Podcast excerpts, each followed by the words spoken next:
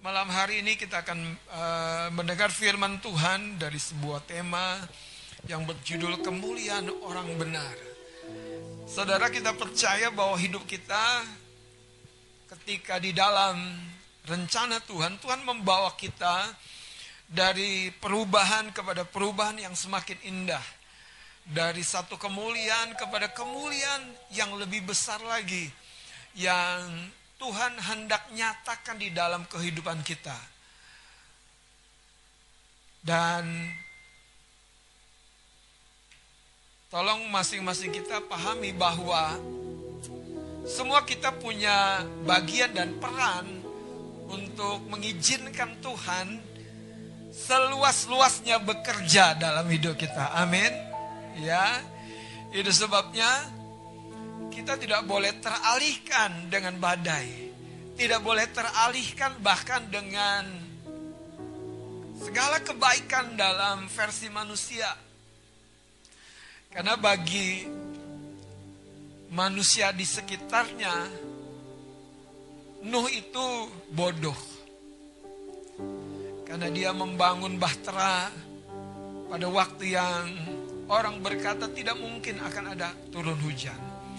Tetapi saudara, setiap orang yang mengikuti Tuhan, mungkin dia akan berbeda, bertolak belakang dengan dunia sekitarnya. Tapi yakinlah, dia Tuhan yang setia akan mengerjakan sepenuhnya apa yang dia rencanakan di dalam dan melalui kehidupan kita. Amin. Dan nanti sebentar selesai kita menyembah, berdoa. Saya rindu berdoa, meneguhkan teman-teman yang ada di tempat ini, bahkan yang menyaksikan live streaming. Saya berdoa biar kuasa Tuhan, urapan Tuhan akan memanifestasikan semua yang terbaik yang di dalam dirimu itu yang Tuhan mau munculkan. Nah, kalau judul firman Tuhan pada malam hari ini kemuliaan orang benar, saudara, sebetulnya kemuliaan yang dimaksud itu ada di dalam diri kita. Itu seperti harta pusaka, itu seperti permata yang belum terlihat di permukaan tanah. Tetapi kalau kita menggalinya di ke dalam, kita meluangkan waktu menyingkirkan apa yang menghalangi saudara, harta terpendam itu kita temukan pada waktunya. Harta terpendam itu akan begitu rupa dinyatakan, sekalipun dari penglihatan manusiawi kita tidak ada yang menarik. Tetapi kalau kita bisa lihat di kedalaman, kita akan melihat sesuatu yang luar biasa. Demikian pula saya percaya, tidak ada satu orang pun di tempat ini yang Tuhan panggil, Tuhan pilih, dan Tuhan tidak meletakkan saudara harta pusaka, perkara-perkara yang besar di dalam kehidupan kita. Nah, itulah kemuliaan. Itulah kemuliaan. Kemuliaan yang dimaksud bahkan adalah karakter ilahi, karakter anak Allah, karakter Yesus Kristus pada waktu dia menjalani kehidupannya dalam rupa manusia. Saudara, itu sebabnya izinkan firman Allah terus membawa kita dalam satu perubahan yang lebih cepat lagi, sehingga ketika satu hari dia datang, kita telah semakin serupa dengan dia. Mari lihat Amsal pasal yang keempat ayat yang ke-18. Amsal 4 ayat yang ke-18 saya akan baca. Tetapi jalan orang benar itu seperti cahaya fajar. Jalan orang benar. Engkau dan saya ada sebuah masa tempuh dalam perjalanan itu, dan situasi di mana kita sedang berjalan itu seperti cahaya fajar. Apa maksudnya yang dikatakan? Yang kian bertambah terang, yang semakin bertambah terang, yang semakin bertambah terang. Haleluya. Sampai rembang tengah hari, sampai kalau kita lihat matahari itu tepat di atas kepala kita. Kalau matahari tepat di atas kepala kita, kita tidak akan lihat bayangan. Betul? Ya kan? Itulah hidup kita. Kemuliaannya naik sampai di titik yang sempurna. Tidak ada satu bagian diri kita yang merupakan bayang-bayang. Hidup kita dipenuhi dengan cahaya. Dicahayai oleh segala kemuliaan dari Tuhan. Wow. Itu sebabnya makanya dikatakan kian bertambah terang sampai rembang tengah hari. Sampai jam 12.00. Di mana Tuhan itu menyatu dalam sinarnya dalam hidup kita. Rindukah kita mengalami masa-masa seperti itu? Haleluya. Nah sekarang buka 2 Korintus pasal yang ketiga. 2 Korintus pasal yang ketiga ayat yang ke-18. Itu sebabnya saya percaya, saudara, kemuliaan yang menjadi bagian kita sebagai orang benar, itu ada di dalam diri kita. Tuhan sedang membuat kemuliaan dari benihnya di dalam diri kita itu termanifestasi. Termanifestasi. 2 Korintus 3 ayat 18 dikatakan, dan kita semua tanpa terkecuali mencerminkan apa? Mencerminkan kemuliaan Tuhan. Jadi Tuhan yang begitu mulia, bahkan maha mulia, itu direfleksikan, dipantulkan, dinyatakan, digambarkan. Tuhan yang maha mulia digambarkan oleh satu ciptaannya yang diciptakan serupa, segambar dengan dia, yaitu engkau dan saya. Dan ini bukan bicara wujud lahiriah kita. Ini bicara manusia batiniah kita. Manusia yang di dalam ini diciptakan segambar dengan sang pencipta, Khalik. Dan ketika dikatakan mencerminkan kemuliaan Tuhan dengan muka yang tidak berselubung, itu artinya apa? Engkau dan saya, saudara, mencerminkan atau memancarkan atau menggambarkan dia yang maha mulia itu tanpa cacat celah, tanpa noda manusiawi kita terikut terbawa. Jadi sepenuhnya kita seperti kristal, disorot satu titik cahaya, itu berpendar begitu rupa. Haleluya.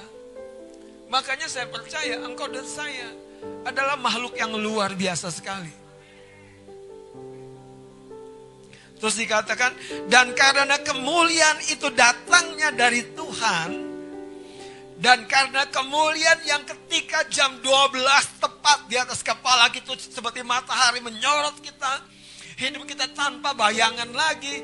Kita berjalan di bawah kemuliaannya.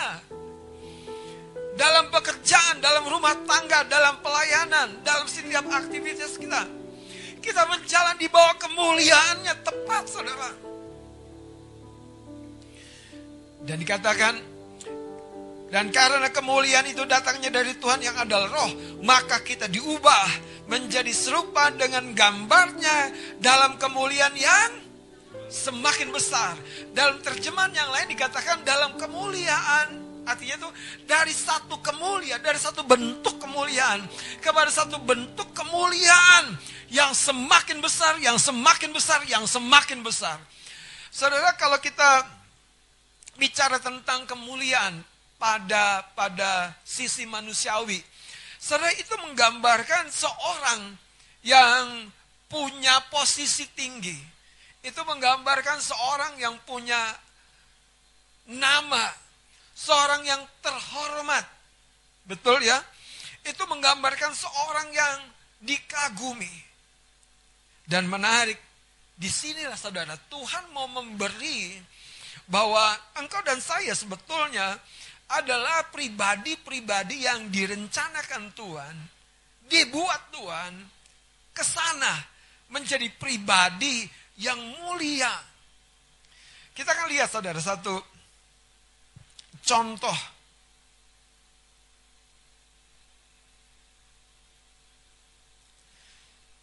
Haleluya. Kejadian pasal 23.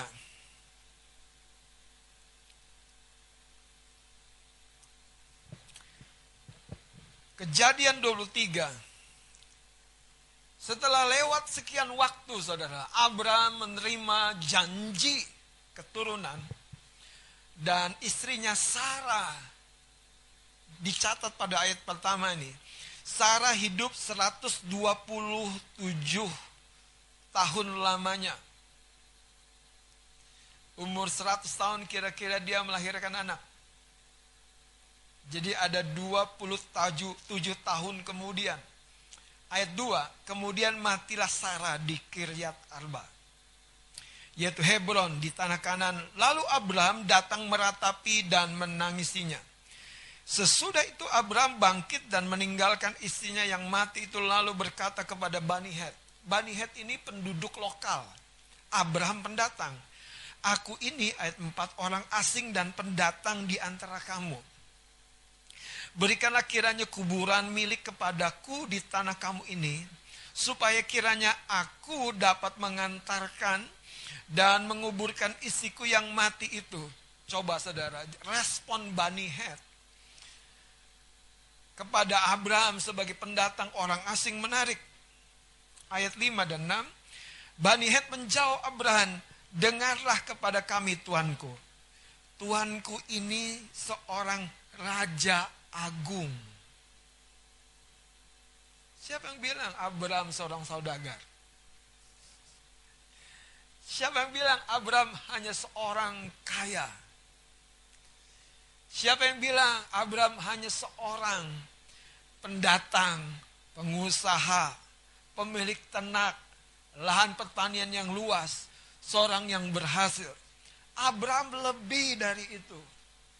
Siapa yang bilang Anda hanya seorang mahasiswi, seorang pegawai biasa? Siapa yang bilang? Anda adalah benih Abraham. Anda menerima apa yang Tuhan kerjakan juga di dalam Abraham, di mana Abraham dibuat begitu rupa menjadi raja agung. Wow. Coba lihat. Raja agung di tengah-tengah kami. Jadi kuburkanlah istrimu yang mati itu dalam kuburan kami yang terpilih. Tidak akan ada seorang pun dari kami yang menolak menyediakan kuburannya bagimu untuk menguburkan istrimu yang mati itu. Saudara, akan tiba waktunya Anda menerima pengakuan dari dunia. Engkau bukan sekedar anak Tuhan. Engkau anak Allah. Engkau bahkan seperti kalau lagu sekolah minggu yang kita nyanyikan. Aku anak raja, engkau anak raja, kita semua anak raja. Pertanyaannya, Anda siap gak? Anda tahu nggak? Anda membawa DNA raja. Anda sedang dalam sebuah proses memanifestasikan karakter-karakter raja. Anda sedang dalam sebuah proses pembentukan menjadi seorang pribadi yang mengekspresikan dari seluruh keberadaanmu hanya semata-mata sebuah kemuliaan, keluhuran, kebaikan, belas kasih, kepedulian. Anda selalu jadi orang yang dinanti-nantikan Tuhan karena kebajikan ada di dalam hidupmu. Karena suaramu memberikan keteduhan dan ketenangan. Karena hikmat yang mengalir dari perkataanmu memberikan jalan bagi orang yang merasa buntu hidupnya. Karena sebuah doa yang kau naikkan selalu membuka dimensi rohani bagi seorang yang sedang dalam kekalutan. Anda seorang yang agung. Ada kemuliaan Allah yang sedang dinyatakan. Dan itu bukan bicara karena seorang itu adalah hamba Tuhan. Engkau lebih dari sekedar itu. Engkau adalah anak Allah.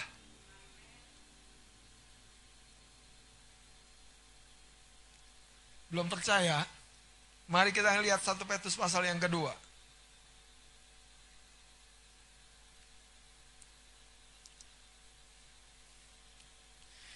5 Lihat ayat yang ke-9.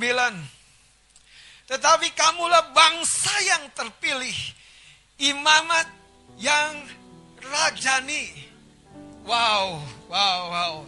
Tetapi kamu, siapa kamu? Dikatakan kamu adalah imamat, imam-imam, imamat, imam-imam. Tapi yang rajani, karakteristiknya apa?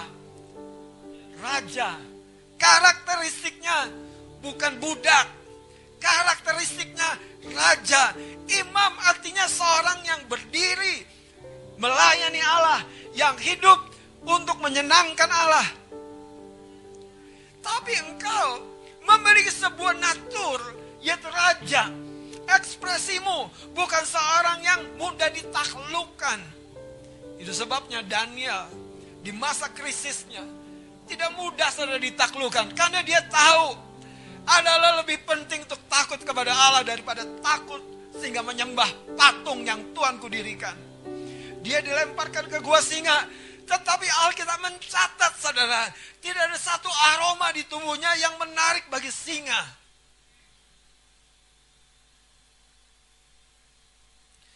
Saya berdoa hari ini, kita tahu siapa kita. Engkau dan saya tahu siapa engkau. Mungkin kau masih 20 tahunan, 30 tahunan. Tetapi engkau imam yang berkerajaan. Engkau iman yang memiliki karakteristik raja. Artinya perkataan lidah bibirmu, mulutmu mengeluarkan kewibawaan, kuasa. Makanya Yesus berkata, firman Allah berkata, mulut orang benar itu menggembalakan. Dari mulutmu itu keluar segala yang baik ataupun yang tidak baik. Saudara, kita punya satu sifat yang menarik sekali sebetulnya bagi orang dunia. Pertanyaannya, kalau hari ini kita belum memanifestasikan itu. Sekali lagi Alkitab berkata, karena kemuliaan itu datangnya dari Tuhan yang adalah roh. Jadi izinkan saudara dia bekerja, dia membongkar. Dia mengambil apa yang masih daging dan melepaskannya. Menggantikan apa yang berasal dari rohnya saja.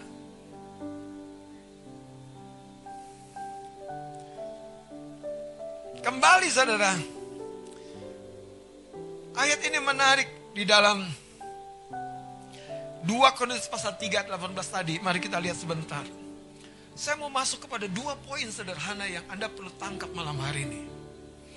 2 Korintus 3:18, dan kita semua mencerminkan kemuliaan Tuhan dengan muka yang tidak berselubung. Mencerminkan, mengekspresikan kemuliaan Tuhan loh, kemuliaan Tuhan.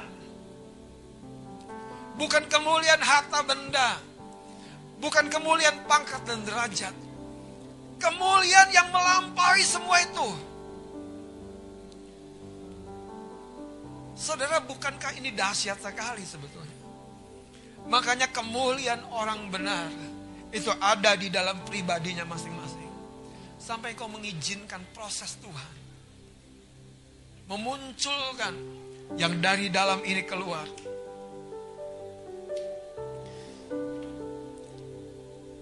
Mari kita buka saudara. Satu catatan firman Tuhan dalam 2 Korintus pasal yang keempat.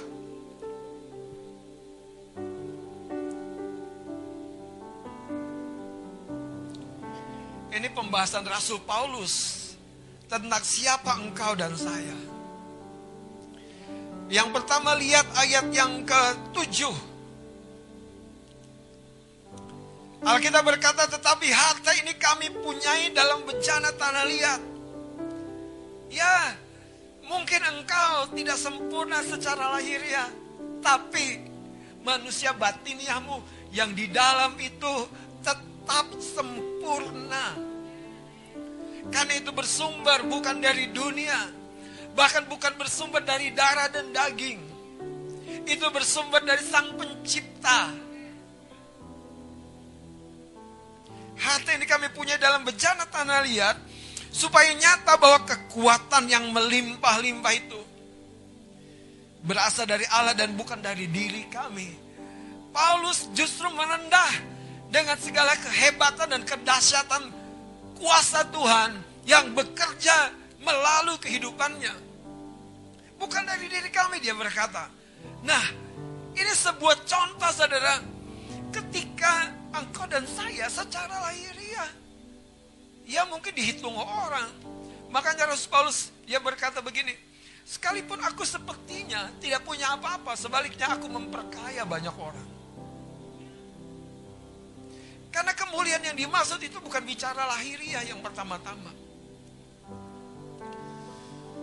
Sayang sekali kalau si sulung tidak tahu bahwa apa yang semua bapaknya punya, dia punya. Si bungsu dalam kebodohannya, Pak, berikan bagianku. Yang mana kita? Yang marah kalau orang lain diberkati. Yang mana kita? Harusnya kita akan mewakili dan mewarisi. Apa yang bapaknya ucapkan benar, ya dan amin. Yang kau punya, aku punya. Wow. It's amazing. Masalahnya, saudara, perhatikan, saudara. Tidak ada satu ekor anak singa yang ditakuti oleh seluruh penduduk hutan. Kecuali bapaknya ada di belakangnya. Tidak ada satu ekor anak singa. Bayangkan A. Kecil. Dia nggak perlu dengan uang, dia nggak perlu hitung uang, tapi dia selalu menikmati apa yang papa mamanya sediakan. Apakah engkau hidup dengan cara yang seperti itu? Bangun pagi engkau berdoa, aku tahu Bapa, engkau menyediakan hari ini berkat melimpah ada padaku. Bukan padamu lagi, saudara. Padaku. Ku dikenyangkan. Kalau Anda masih butuh pemulihan, Anda nyanyiin gitu. Ku dipulihkan, tapi ku dikenyangkan. Dan berbagi sesukaku. Wow, keren sekali. Gimana, Kasira? Berbagi sesukaku. Kamu gak minta kan? Nih buat kamu. Wah, itu mantap, saudara. Haleluya. Ya kan? Bang Adi, gak mau? Ya, karena gak mau aku kasih deh.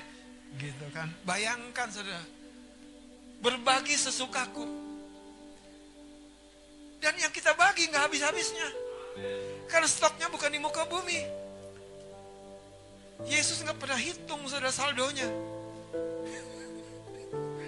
Dia nggak tahu tanggal gajian seperti kita. Yang dia tahu, Bapakku punya segalanya. Makanya itu kehidupan yang sebetulnya Tuhan mau wujudkan dalam hidup kita. Nah, nanti kalau kamu ingin, kamu harus nyembah-nyembah Papa ya. Ya ampun. Cian kali Cian. Bayangkan, saudara. Makanya konteks menyembah itu jangan ingin berkat, saudara. Salah konsep. Nyembah itu kagum, adore. Halo. Jangan taruhkan supaya aku dikenan doanya nyembah, supaya aku dapat apa yang aku inginkan nyembah. Maaf, saudara, itu orang yang agak kenal Tuhan. Tuhanmu, Bapamu. Dalam konteks ini jangan menyembah karena ingin berkat.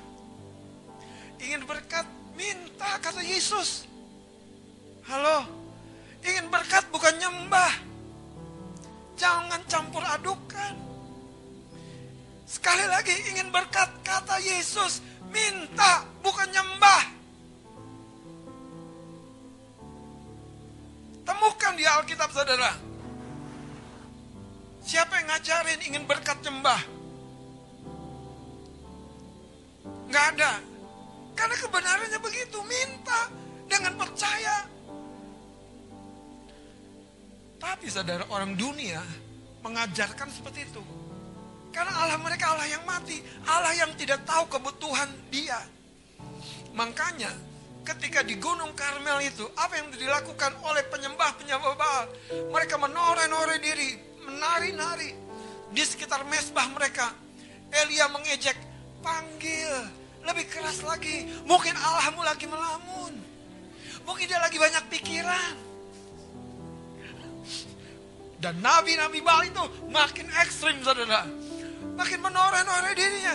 Mereka pikir dengan cara seperti itu Allah mereka akan melakukan sesuatu. Hari ini dengar saudara, cara hidup seperti apa yang selama ini kita hidupi. Tuhan ingin engkau dan saya menghidupi sebagaimana engkau adalah anaknya, putra sulungnya.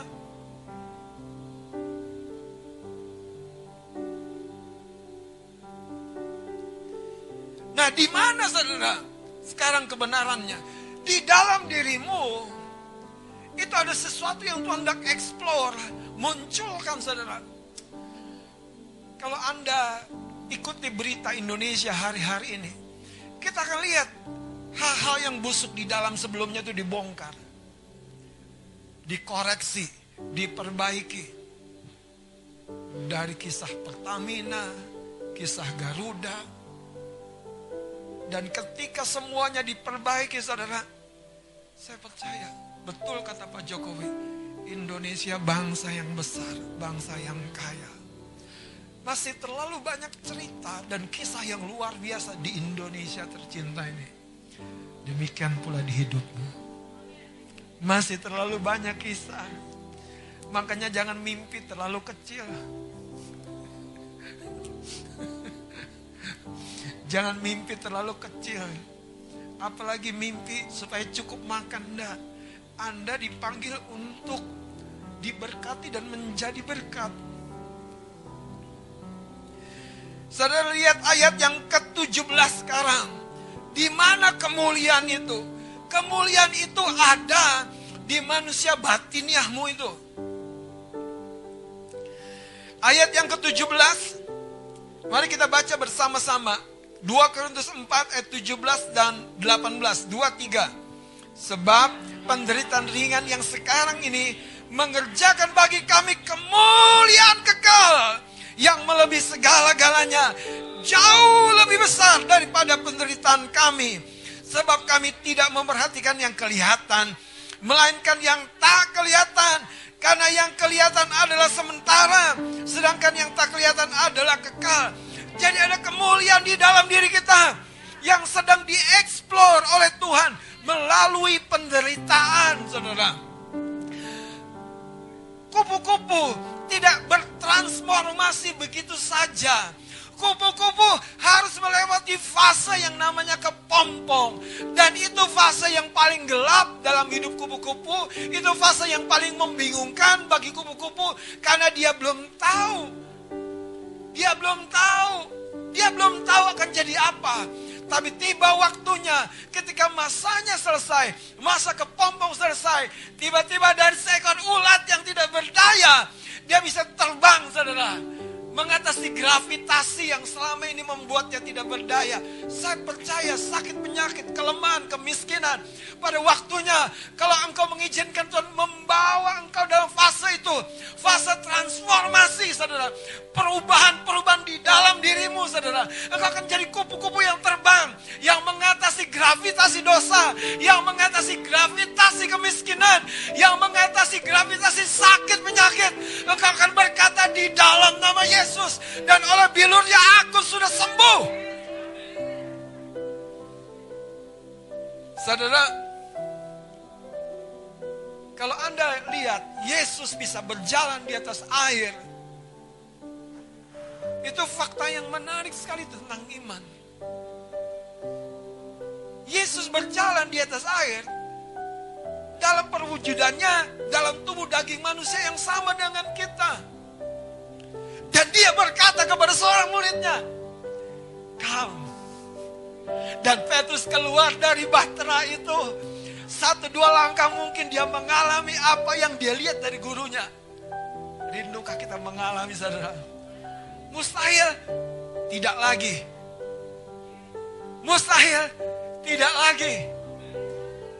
Itulah bentuk kemuliaan yang Tuhan mau manifestasikan dari dalam. Makanya kalau engkau percaya, aku akan terima blessingmu. Kalau engkau percaya, aku akan terima promosimu. Kalau engkau percaya, aku akan terima sesuatu yang orang lain gak terima. Kalau engkau percaya, engkau punya kisah yang baru pada lembaran yang baru. Kalau engkau percaya, engkau akan melihat hal-hal yang selama ini tidak mungkin.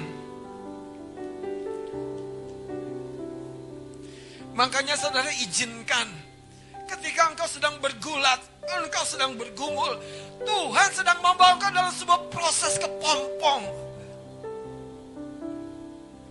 Izinkan saudara, semua kandungan iman, harap, dan kasih dalam dirimu itu bercampur. Sepertinya tidak mungkin, sepertinya gagal, sepertinya tidak membuahkan hasil. Tetapi engkau seperti Ayub, aku akan tetap dekat padamu Allah. Sampai pada waktunya engkau yang mengangkat aku dalam kemuliaanmu. Selain kau, tak ada yang lain.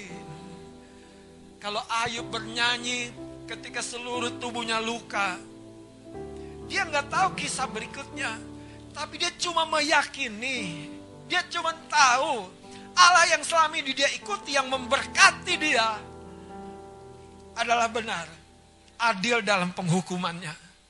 Sekalipun batinku dan hatiku habis lenyap, saudara, hari ini jangan lepaskan pengharapanmu. Jangan lepaskan imanmu. Sebaliknya saudara, kau harus kuatkan, teguhkan, kokohkan. Pada masa itu, setelah semuanya berlalu, setelah Abraham diberkati dalam segala sesuatu, dia tinggal tetap di negeri asing. Tapi kematian Sarah istrinya, dan ketika dia kuburkan di tanah asing itu, itu merupakan sebuah nubuatan yang panjang. Karena satu ketika keturunannya akan ada di tempat itu, akan ada di tanah itu, akan menjadi pemilik dari tanah asing itu. Saudara, lihat ayat yang ke-18, ayat 17 dan 18. Sebab penderitaan ringan yang sekarang ini mengerjakan bagi kami kemuliaan. Mengerjakan bagi engkau dan saya kemuliaan. Mengerjakan bagi kita sama-sama kemuliaan. Karena itu mari saudara, lihat gereja kita, lihat engkau dan saya. Sekali lagi lihat diri kita. Tidak lagi seperti 10 pengintai yang berkata, dan kami lihat diri kami seperti belalang. Lihatlah dirimu sebagai anak raja. Masalah banyak orang bukan bagaimana musuh melihat dia, tapi cara dia melihat dirinya sendiri. Aku gak bisa, aku gak mampu, aku gak punya potensi, aku bukan siapa-siapa. Dan sayang sekali saudara, kalau Anda ngobrol dengan orang-orang terkenal hari ini, dia akan berkata, memang siapa aku dulu. Tapi kalau hari ini aku ada, seperti Paulus berkata, harta yang kupunya ini dalam bejana tanah liat, yang aku alami ini karena Tuhan. Bersediakah malam hari ini engkau dan saya menangkap 2 poin ini. Yang pertama, ada janji Tuhan, dan ini sebuah kebenaran tentang siapa dirimu, siapa dan kemana. Saudara, dengarkan saya. Seperti Abraham, memang siapa aku? Aku hanya orang asing. Tapi dia telah menjadi raja yang agung. Siapa dia? Raja yang agung. Engkau dan saya tidak kebetulan ada di tempat ini mendengar berita ini. Engkau dan saya Tuhan telah tetapkan untuk menjadi raja yang agung. Dan kau sedang dalam proses. Kuncinya sederhana, saudara. Tiap hari kita harus firm, yakin, benar, kokoh dengan identitasmu. Engkau tidak mudah lagi tergoda dengan cara-cara dunia ini. Tapi engkau mengizinkan Tuhan terlibat. Tiap hari Tuhan terlibat. Kalau dia terlibat, saudara, engkau bukan hanya diberkati, tapi engkau mencengangkan dalam berkat yang kau terima.